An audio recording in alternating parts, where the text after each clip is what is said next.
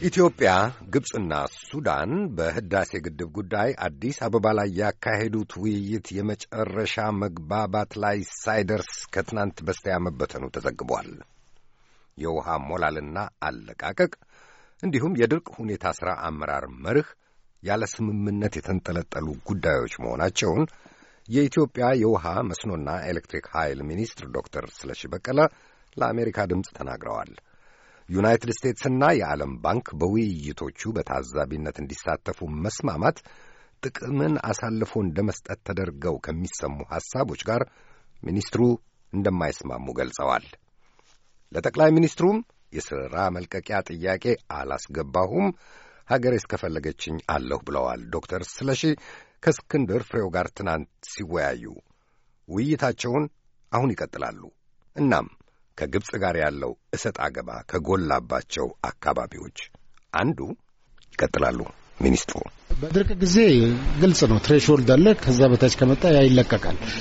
አማካይ ፍሰትም ቢኖር በያን አማካይ ረጅም ጊዜ history average የተደረገውን ልቀቁ የሚል አይነት አቋምም ያንጸባርቃሉ። እንደዚህ አይነት ነገሮች በሙሉ ወደ ኋላ ተትተው አልፏል። በፊት ሌሎች አቋሞችም ነበሩ። 165 ሜትር ያስዋን ሀይዳ መጠበቅ አለበት እንደዚህ የሚሉ ነገሮች በድርቅ ጊዜም 35 ከመሆን ይልቅ 40 ይሁን የሚል ሀሳብም አላቸው። እዛ ላይ ነው እንግዲህ በሙሊቱና የድርቅ በሙሊት ጊዜ ከመጣ ያለው ሁኔታ ስናይበት የነበረው ሙሌቱ ከተጠናቀቀ በኋላ ደግሞ ከመጠናቀቁ በፊት ግን ዶክተር ስለሺ እዚህ ላይ ላቆየሁትና ግብጽ ከ20 እስከ 21 ዓመት እንዲፈጅ ጠይቃለች ሙሌቱ። ኢትዮጵያ ደግሞ እስከ ሰባት ዓመት እንዲሞላ ነው ፍላጎቷ።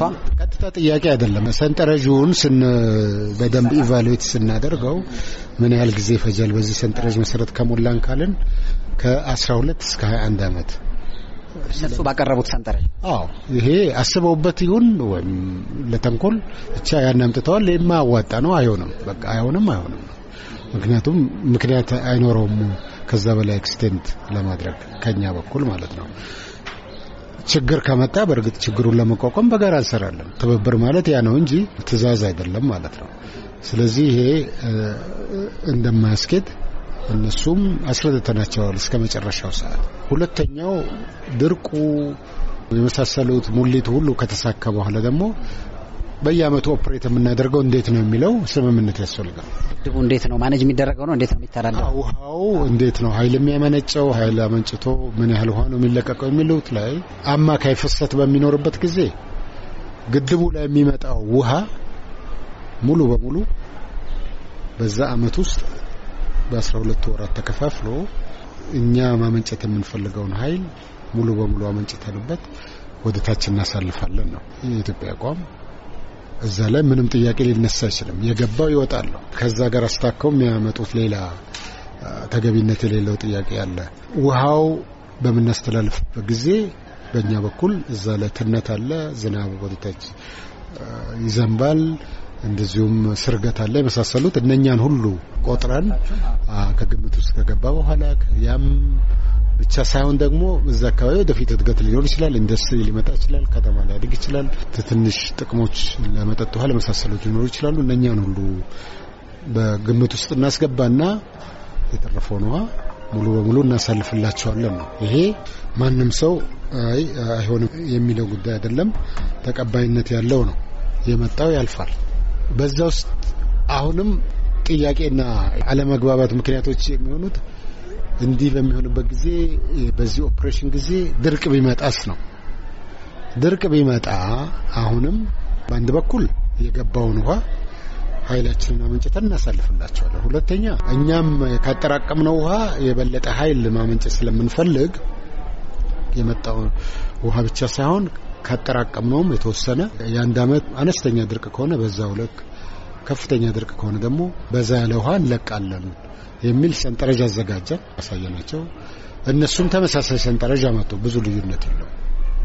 surprising የነበረው ትናንትና እሺ ሰንጠረዡን በአማካይ እናድርገው ወይም በእናንተ የምንወስድ እኛ ጋር ችግር የለም ስንላቸው እሱንም መቀበል አቃታቸው። ራሳቸው ያመጡትን መቀበል አቃታቸው። ያመጡትም እኛ ጋር ለምሳሌ በጣም ከፍተኛ ድርቅ የምንለው የ1913 20 ቢሊዮን ሜትር ኪዩብ ውሃ ብቻ ቢመጣ በጥቁር አባይ ውስጥ እኛ 13 ነጥብ አራት እንለቃለን አልን እነሱ 14 ነጥብ ስድስት አካባቢ አሉ። አዎ ልዩነት የለውም። practically የውሃ ዝም ብሎ የሚፈስ ሳይሆን በተርባይን ነው የሚያልፈው። አሁንም ቢሆን አማካዩ ድረስ አይደርስም። ሁለቱ አንድ ላይ ቢደመር እንኳን 35 አካባቢ ነው የሚመጣው። በ35 ቢሊዮን ኤሌክትሪክ አመነጫለው። 50 49 ቢሆን ነበር አማካይ የሚደርሰው። አሁንም የኤሌክትሪክ deficit ም አለ። ስለዚህ እለቃለሁ። ስለዚህ እነኚህ ቁጥር ላይ ከፍተኛው ልዩነት ያለው እዛ አካባቢ ስለሆነ በእነሱም ለመስማማት ብንሄድበት ችግር የለም እና surprising የሆነው ላለመስማማት ብዬ መግለጫ የሰጠሁትም ላለመስማማት ተዘጋጅተው ነው የመጣሁት ያልኩትም ለዚህ ነው። የራሳቸውን ሰንጠረዥ መቀበል አቃታቸው። ስለዚህ ይሄ አንዱ አስቸጋሪ የሚያደርገው ነው negotiation ኑ። በዚህ አኳያ እንግዲህ የኛ አገላለጽ ምንድን ነው የምትፈልጉት? ከኢትዮጵያ ከግድቡ ምንድን ነው የምትፈልጉት? የራሳቸውን አቋም ዲናይ የምታደርጉ ከሆነ ሌላ ኢትዮጵያ ምን ታደርግላቸው? ውሃ መጠቀም መብታችን ነው። consumptive ም ቢሆን ውሃውን አዝርተትም ቢሆን ሌላም ጥቅም ቢሆን እንጠቀማለን። እሱ አሁን ይሄ ጉዳዩ የ hydro power dam ስለሆነ ከዛ ዙሪያ ምን የጎደለባቸው ያለ ነው እንግዲህ ተዘጋጅተው ስላልመጡ እሱንም አልተቀበሉትም ማለት ነው። ነገር ግን ቅድም ያነሳሁልህ inflow የምንለውና natural flow የሚባል አለ በ hydrology definition ውሃውን ስንለካ በተፈጥሯዊ ፍሰትና በዛ አመት በዛ ቦታ የሚኖር ፍሰት የሚለው ጋር ልዩነት አለ። መሰረታዊ ልዩነት ተፈጥሯዊ ፍሰት ላይ እንደ ሀገር ከተስማማ ከዛ ቦታ ወደ ላይ upstream ወደ ራስጌ አካባቢ ምንም ስራ አትሰራም። ምክንያቱም ተፈጥሮ ፍሰትን መጠበቅ ስላለበት ያ በፍጹም ልትጠይቁት አትችሉም። ያ ማለት የውሃ ክፍፍል ነው። ያ ማለት ደግሞ ኢትዮጵያ ውሃ አትጠቀምም ማለት ስለሆነ እሱን እርሱት ነው። እነሱም አይ እንደዛ ማለታችን አይደለም ደግሞ ይላሉ። በንግግሩ በ negotiation ኑ መካከል አይ እሱማ ድሮም የተጠቀማችሁ ነበር ትጠቀማላችሁ፣ በፊት ትጠቀማለች። ስለዚህ በተግባር ታዲያ ይሄንን natural flow የሚል ነገር ከዚህ ውስጥ አውጡ፣ በ actual flow ነው የምንደራደረው የሚል ተጨማሪ ያለ መግባቢያ ነጥቦች አሉን ማለት ነው። እሱ ላይ አቋም ነው የሀገርን interest አሳልፎ መስጠት ነው። በዛ ላይ ስምምነት ሊኖር አይችልም። ስለዚህ ያላቸው አማራጭ መቀበል ነው። የሚመጣው በዛ አመት ላይ የመጣውን እዛች ፖይንት ላይ የመጣውን ውሃ ቆጥረን የሚወጣውን የምንጠቀመውን ተጠቅመን የሚወጣውን ይፈሳል ወደ እነሱ ነው። ስለዚህ ይሄ ነው ያለው ሁኔታ እና ጠቦ ጉዳዩ እነኚህ ሁለትና ሶስት ነገሮች ላይ ነው ያለው ማለት ነው። ዶክተር ስለሺ እንግዲህ የዓለም ባንክና የአሜሪካ የዩናይትድ ስቴትስ መንግስት ሚና እየተጫወቱ ነው በአሁኑ ድርድር ላይ እና በተለያየ መንገድ የሚተረጉሙ አካላት አሉ። የእነዚህን ወገኖች ሚና በማህበራዊ ሚዲያ የሚሰራጩ አንዳንድ መረጃዎችን ተመልክተው ከሆነ ለግብጽ ስለሚወግኑ ኢትዮጵያ ጥቅሟን አሳልፋ እየሰጠች ነው፣ ኢትዮጵያ ናት ተጎጂ የምትሆነው በዚህ አካሄድ የሚሉ አሉ። ይህን እንዴት ያዩታል እርስዎ? ምንድን ነው ምላሽዎት? እኔ እስካሁን ካየሁት አሜሪካ የሚሆን የዓለም ባንክ ዝም ብሎ የሚጻፈው ነገር አይደለም።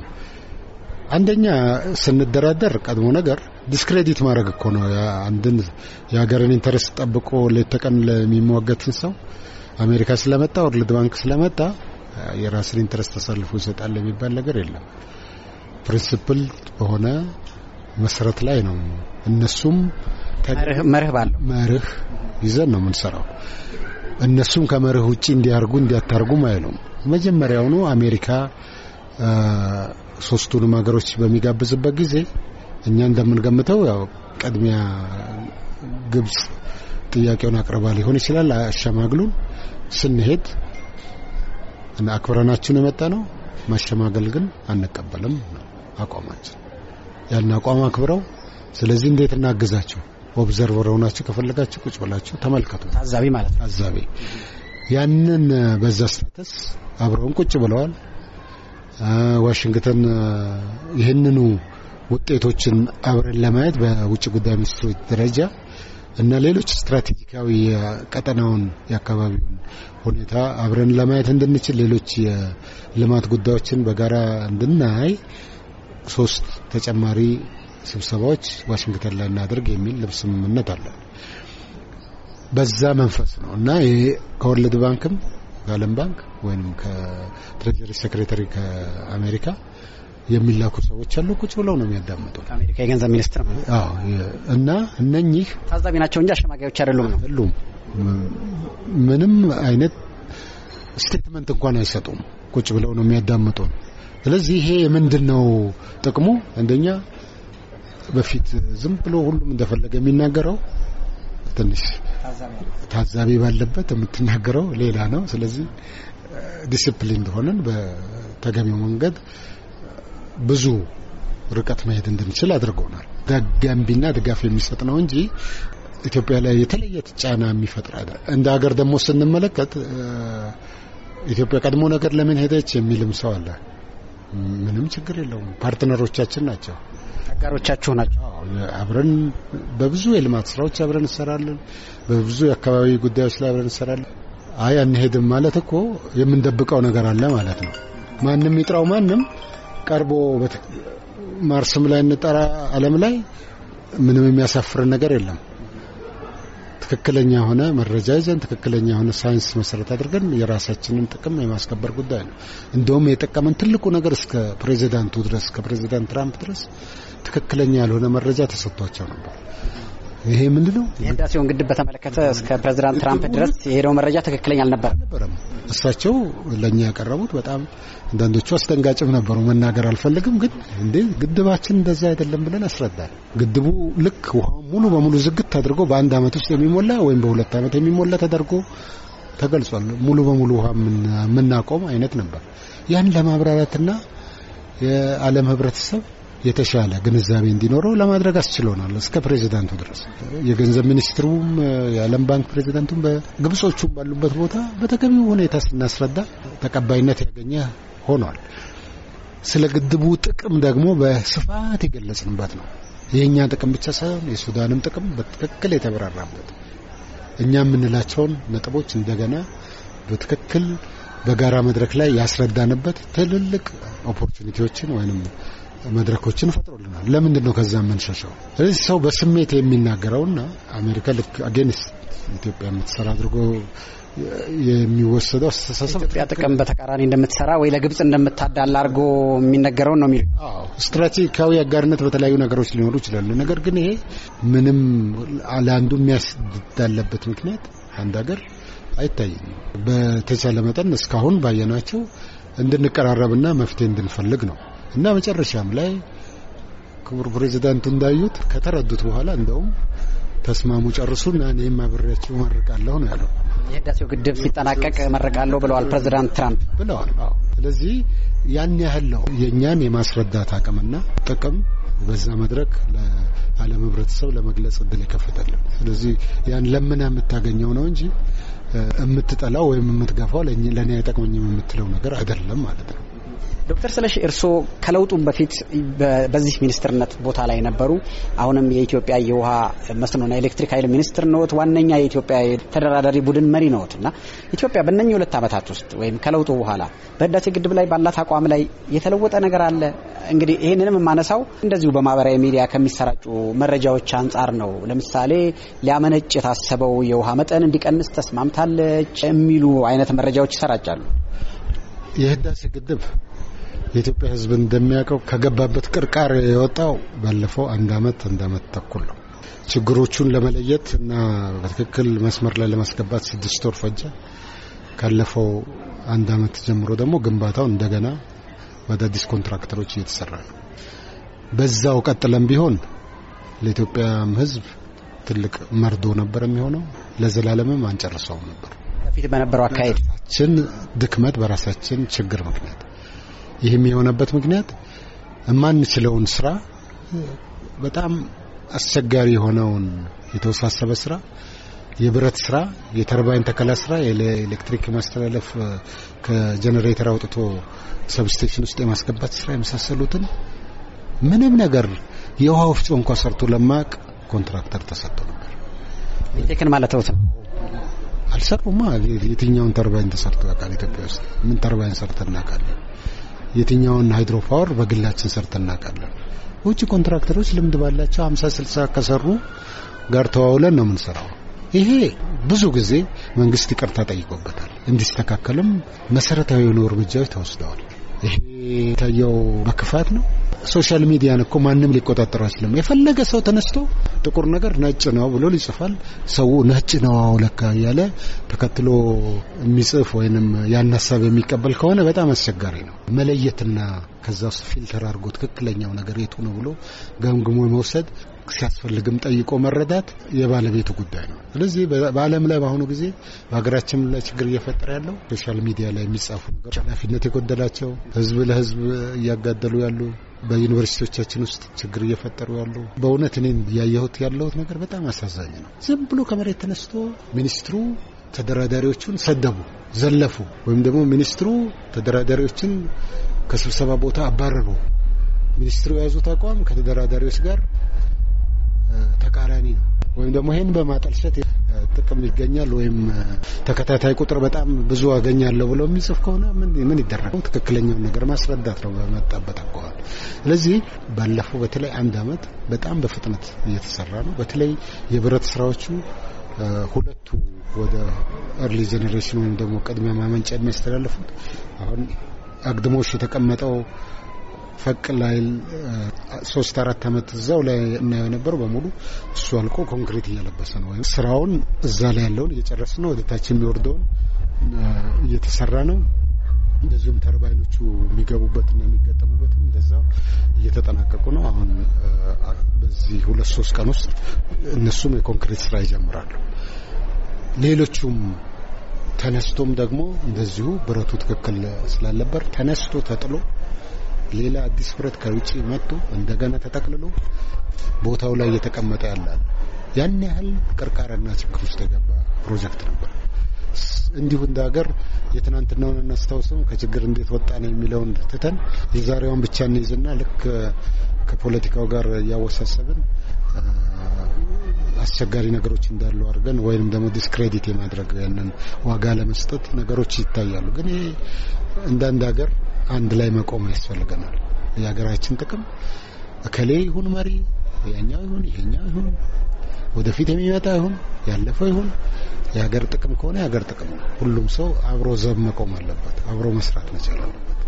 ሊያመነጭ የሚችለው የውሃ መጠን ቀንሷል። የሚችለው ኃይል ማለት ነው፣ ኤሌክትሪክ ኃይል ኃይል የምንለው በእንግሊዝኛ አጠራር energy የምንለው energy በአንድ አመት ውስጥ የምታመነጨው ትንሽ ከሆነ የ kilowatt hour፣ መካከለኛ ከሆነ የ megawatt hour፣ ትልቅ ከሆነ የ gigawatt hour በሺ በሺ እያባዛ የምትሄደው ነው። የህዳሴ ግድብ ሲታሰብም 15.692 gigawatt hour ነው። 15692 gigawatt hour ነው በአመት ውስጥ ዛሬም የሚያመነጨው ወደፊትም የሚያመነጨው 15692 gigawatt hour ነው።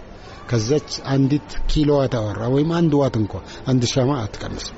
adjust ያደረግነው አላግባብ የተቀመጠው ከዛሬ አንድ አመት ተኩል በፊት ተመልክተን በራሴ ደብዳቤ ተጽፎ ለኢትዮጵያ ኤሌክትሪክ ኃይል ይህ ነገር እንዲታይ ሶስት ተርባይን ሜቴክኔ አምርቼ ተክላለሁ ያለው የመለማመጃዎቹ ተርባይኖች እንዳይተከሉ አቅጣጫ የተሰጠበት ነው። ለምንድን ነው? በአንድ ተርባይንም ያንን ኃይል ልታመነጭ ትችላለህ። በአስርም ማድረግ ትችላለህ። በአስራ አንድም ማድረግ ትችላለህ። በአስራ ስድስትም ማድረግ ትችላለህ። የተርባይኑ ቁጥር አይደለም የኃይሉን መጠን የሚወስን ያጠራቀምከው ውሃና የሚፈሰው ውሃ እንደዚሁም የከፍታው ከተርባይኑ level በላይ ያለው ተርባይኑ ከተቀመጠበት መሰረት አንስቶ እስከ ውሃው center of gravity ወይንም ደግሞ የውሃው ይዘት ማዕከል ድረስ የምትለካው ከፍታ ነው። አንድ በኩል ይሄ power የምንለው አንድ ተርባይን ሊያመነጭ የሚችለው በዚህ አዎ አዎ ኃይል ነው። ያኛው energy ካለው ማለት ነው። እና ያ ከውሃው መጠንና ከከፍታውና ከሌሎች constant ኦች አሉ። ዋናው ግን ስንት ውሃ አለኝ፣ ስንት ከፍታ አለኝ። ያን power ካገኘ በኋላ ያ power በ16 ተርባይን ልከፋፍለው ወይስ በ13 ተርባይን ላድርገው? ነገር ግን በ13ቱ በማደርግበት ጊዜ 15692ቱን ለማምጣት የምወስደው ጊዜ ያነሰ ይሆናል። በ13 ሳደርገው የበለጠ ጊዜ ተርባይኖቹ እንዲሰሩ አደርጋቸዋለሁ ማለት ነው። capacity ያቸው አቅማቸው እኩል ነው። 400 ሜጋዋት ነው። ያን 400 ሜጋዋት ይዤ በመጀመሪያው ዲዛይን 16 ተርባይን ስደረድር ከአመት ውስጥ efficiency ብንመለከተው 28 ነጥብ ሁለት percent ነው። ተመልከተ። ያ ማለት ምንድን ነው? ሰባ ሰባት ነጥብ ስምንት percent of the time መቶ ቀን ብትወስድ ሰባ ሰባት ነጥብ ስምንት ቀናት ስራ አይሰሩም፣ ቁጭ ይላሉ። ወይም በሙሉ አቅም አይሰሩም። በቃ አይሰሩም፣ idle ናቸው። አስራ ሶስት ስታመጣው efficiency ውን ከፍ ታደርጋለህ። አዎ ወደ 36 ብቃቱ ከፍ ይላል። 13 ሲሆን አዎ ወደ 35 36 ከፍ ይላል። ያ ማለት አሁንም optimum ላይ ደረስክ ሳይሆን ቀንሰዋል። ብዙ ተርባይን ትፈልጋለህ እንደ ህዳሴ አይነት ግድብ ላይ ያ ምንድን ነው በአንድ ጊዜ ለምሳሌ ትልቅ ኃይል የምትፈልግ ከሆነ ብዙ ማመንጨት ትችላለህ። ነገር ግን አሁንም ቢሆን ይሄ ልዩነቱ ወደ 65 percent ኡ ያህሉ idle ሆኖ ስለሚቀመጥ አሁንም ብዙ ማመንጨት ትችላለህ። ስትፈልግ ብዙ energy በአንድ ጊዜ እንዲኖር ማድረግ ትችላለህ። ለዛ ብለህ ግን የማይሆን ካፒታል እዛ ውስጥ አትደፋ።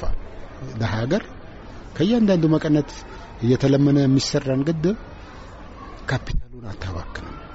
ይሄ የሚያሳየው ምንድን ነው? ለግዢ ፍላጎት ላለው ወይም ደግሞ ለኮንትራክተሩ ሲሳይ መሆን ነው። እዚህ ያንን በተገቢ ሁኔታ efficiency ውን አሻሽለ በቂ በሆነ capacity እያመነጨ ብዙ ዶላር 210 ሚሊዮን ዶላር ነው የምናተርፈው ያንን adjust በማድረግ ለምንድን ነው ይሄንን ሁሉ ሀብት የምናጠፈው? ሌላ ግድብ እኮ መስራት ይችላል። አነስተኛ ግድብ የኢትዮጵያ ሕዝብ በትክክል ሊረዳ የሚገባው ከ energy አንድ kilowatt hour ይቀንሳል የሚለኝ ሰው ካለ እንከራከርና ያስረዳኝ። ስለማቀው ግድብም hydro power ም እስከ ድህረ ምረቃ ተማሪ ድረስ ስለማስተምር አውቀዋለሁ። ለምን ብክነት ውስጥ እንገባለን? እኔም መጥቼ እንዳልከው ቅድም በፊትም በአቶ ኃይለማርያም ጊዜም አሁን በ prime minister አብይ ጊዜም እሰራለሁ። የማደርገው አስተዋጽኦ እውቀትን መሰረት አድርጎ በተገቢ ሁኔታ ሀገሬ እንድታድግና ተገቢ የሆነ ውሳኔዎች እንዲተላለፉ ነው እንጂ ዝም ብሎ በሆነ ጊዜ የሆነ ነገር ስለተወሰነ ያንን ይዤ መሄድ የምፈልግ ሰው አይደለሁ። ስለዚህ ኢነርጂውን በማመንጨት የተለወጠ ነገር የለም። ነገር ግን ተርባይኖቹ መደርደሩ ተቀንሷል፣ አስፈላጊ አይደሉም።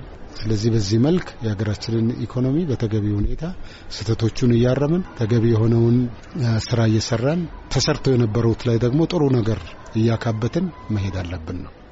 የኢትዮጵያ የግብፅና የሱዳን የውጭና የውሃ ሀብት ሚኒስትሮች የፊታችን ሰኞ በዋሽንግተን እንደሚገናኙ ይጠበቃል።